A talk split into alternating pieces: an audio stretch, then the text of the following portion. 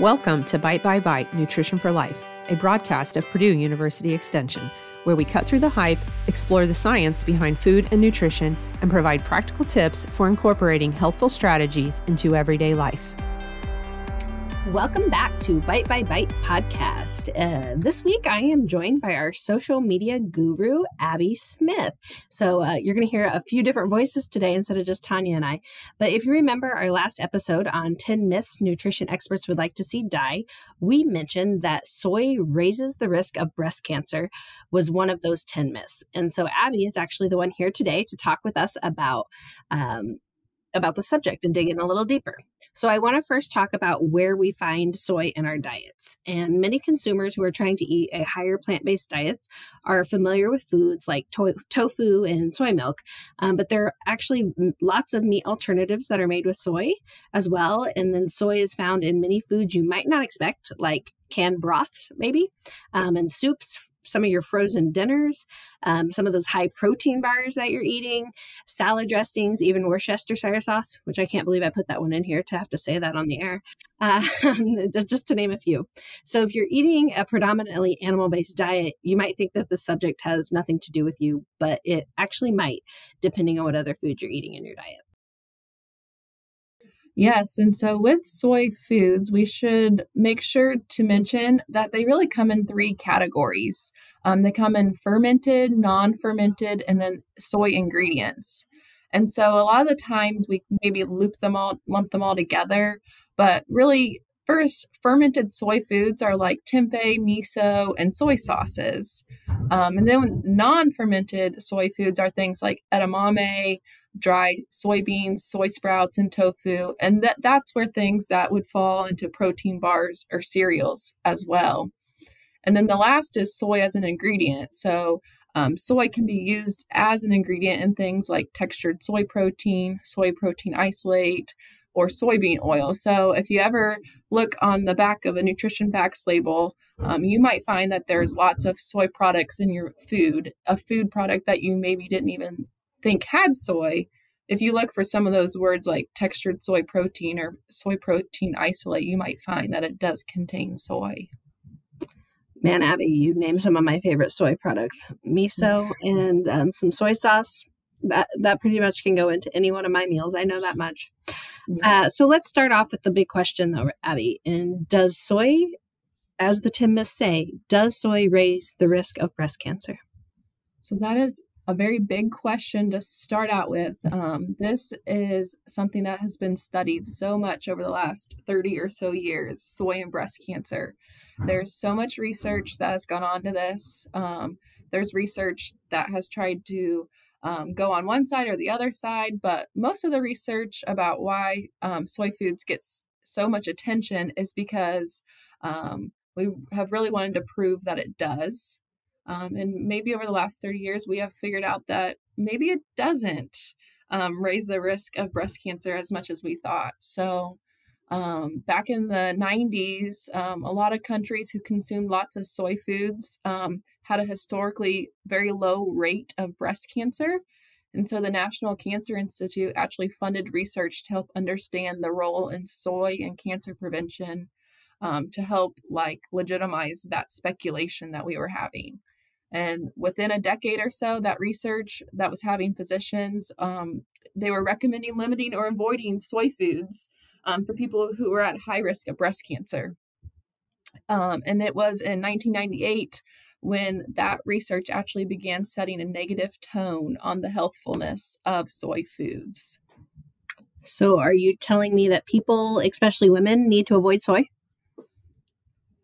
So it's kind of a hard answer. There's lots of twists and turns in the soy and breast cancer relationship in that research. A lot of evidence actually supports that adult soy intake prevents breast cancer. That has been somewhat disappointing, whereas early life soy intake, so when we're younger, we can have some type of a protective factor against the disease. So ultimately, it's kind of been not possible to claim that the soy and breast cancer controversy has been completely resolved. And there's lots of research that you can find online to read about this. There's been tons and tons of extensive money and research put in this, but no trial, kind of clinical trials have really been able to show the impact of soy for women with breast cancer. So really, if you read into that, the answer would almost be no. But it is important for women with breast cancer to focus on their overall diet, not just foods that, like soy has gotten this notion, that could impact their prognosis. So if you look at observational and clinical data, it is reasonable to conclude that women with breast cancer can make soy a part of their diet. Soy foods provide high quality protein, and actually soy lowers our LDL cholesterol, which is what is kind of flagged as our bad cholesterol. About 25 grams a day of soy protein is that threshold to lower our cholesterol.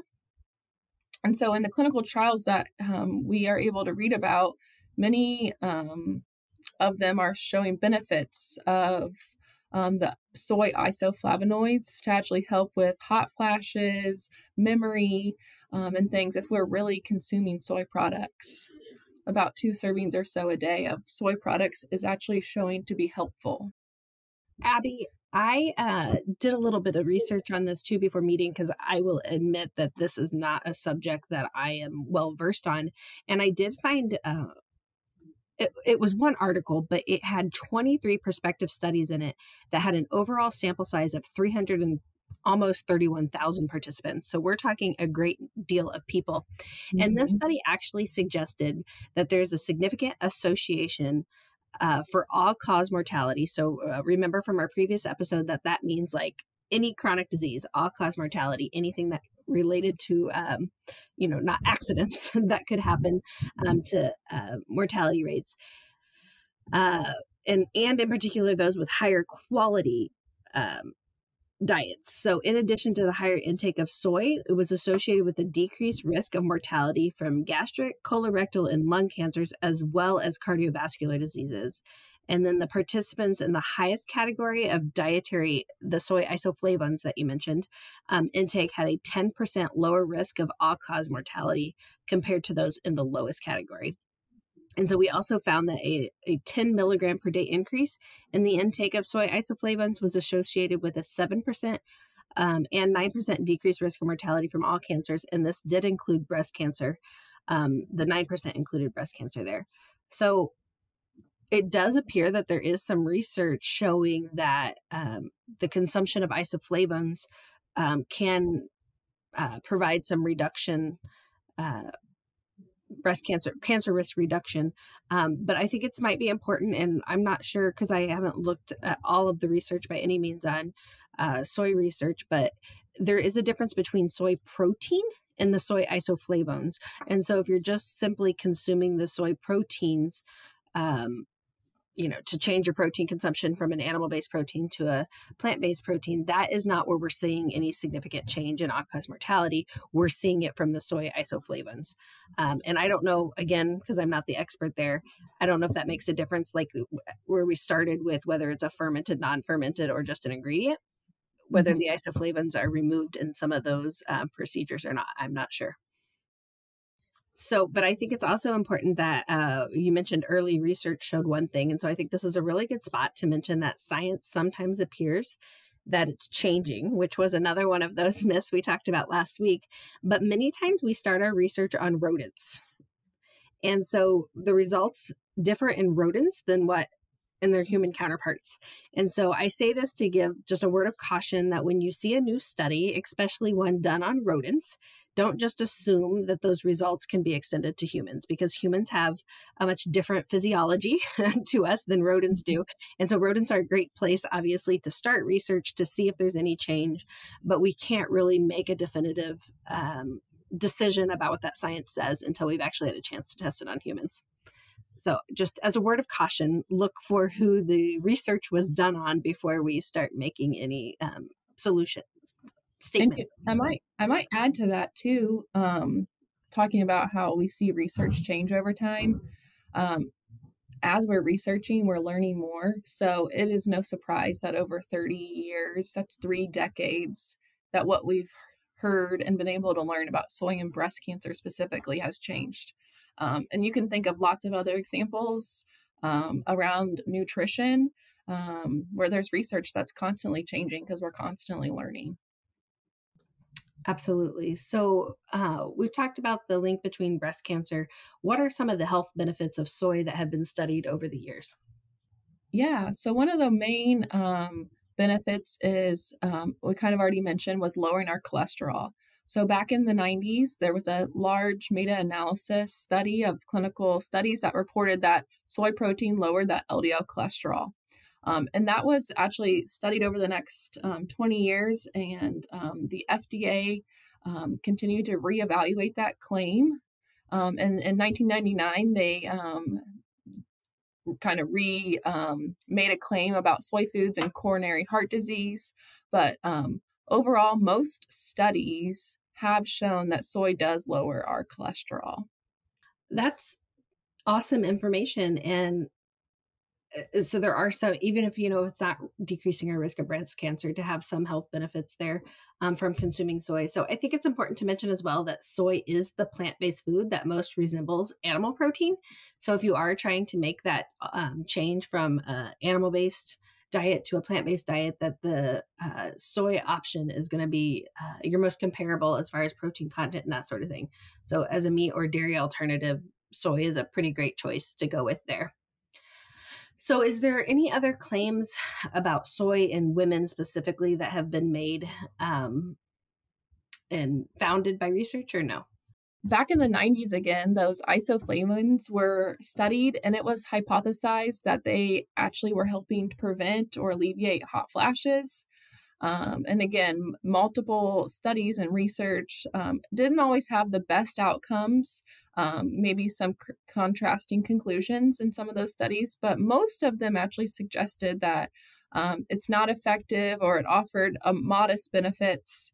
However, some recent studies actually suggested that about 50 milligrams provided about 2 servings of traditional soy foods every day could be sufficient in helping with hot flash alleviation. So I don't know, that might be worth a try to see, you know, if that would help alleviate anything for somebody. But there is research that soy foods can help with hot flashes and maybe osteoporosis too.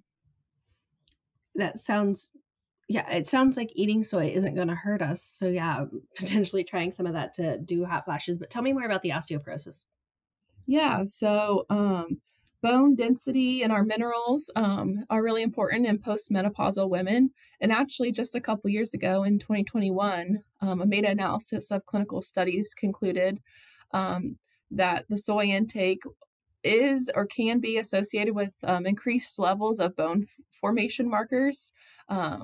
Although the research said it's quite minimal, again, like what you said, Monica, it doesn't sound like soy is going to hurt us. And if the benefits are minimal, it's still better than nothing. And so research is kind of showing that that could help with bone formation and density markers. You and I both have mentioned the isoflavones several times. And so some of our listeners might be wondering, what exactly is an isoflavone? So can you explain that to them, please? Yeah, isoflavones are the plant-based compounds that are found and things and beans like soybeans. And so soybeans are our soy products that we're talking about. And they actually mimic the hormones like estrogen. And so they're actually called phytoestrogen. And phyto means plants, and estrogen is a hormone. These isoflavones are anti-inflammatory and antioxidants. Antioxidants prevent and damage any damage to the cell. So we've heard of antioxidants before, probably like you get them in berries, and they are protective against cancer and things like that. And so same thing for these. They're anti-inflammatory. They have those antioxidants. And so that's why soy is being studied so much. Yeah. And it sounds like including soy in our diet is not going to harm us. So it definitely could be beneficial in some senses. So soy has changed so much over the last 30 years, and it's going to be very important for you to read into the research and maybe even try a new soy product and see if you like something. Like I said at the beginning, miso is one of my favorites. And something we didn't talk about, Abby, but maybe we should have, is you mentioned one of the categories of soy products is the fermented variety. And we did have an episode several months ago over fermentation and gut health. And so these, we didn't talk about gut health at all with soy, but many of our soy products are in that fermented category like miso, and that's a great fermented food to include in our diet for gut health. So beyond the soy isoflavones that we mentioned, there could be some gut health benefits from the fermentation component. It's not necessarily from the soy, but it's from fermentation. But as always, thank you for joining us on Bite by Bite Nutrition for Life. And until next time, remember to ask questions, challenge the myths, and stay true to you.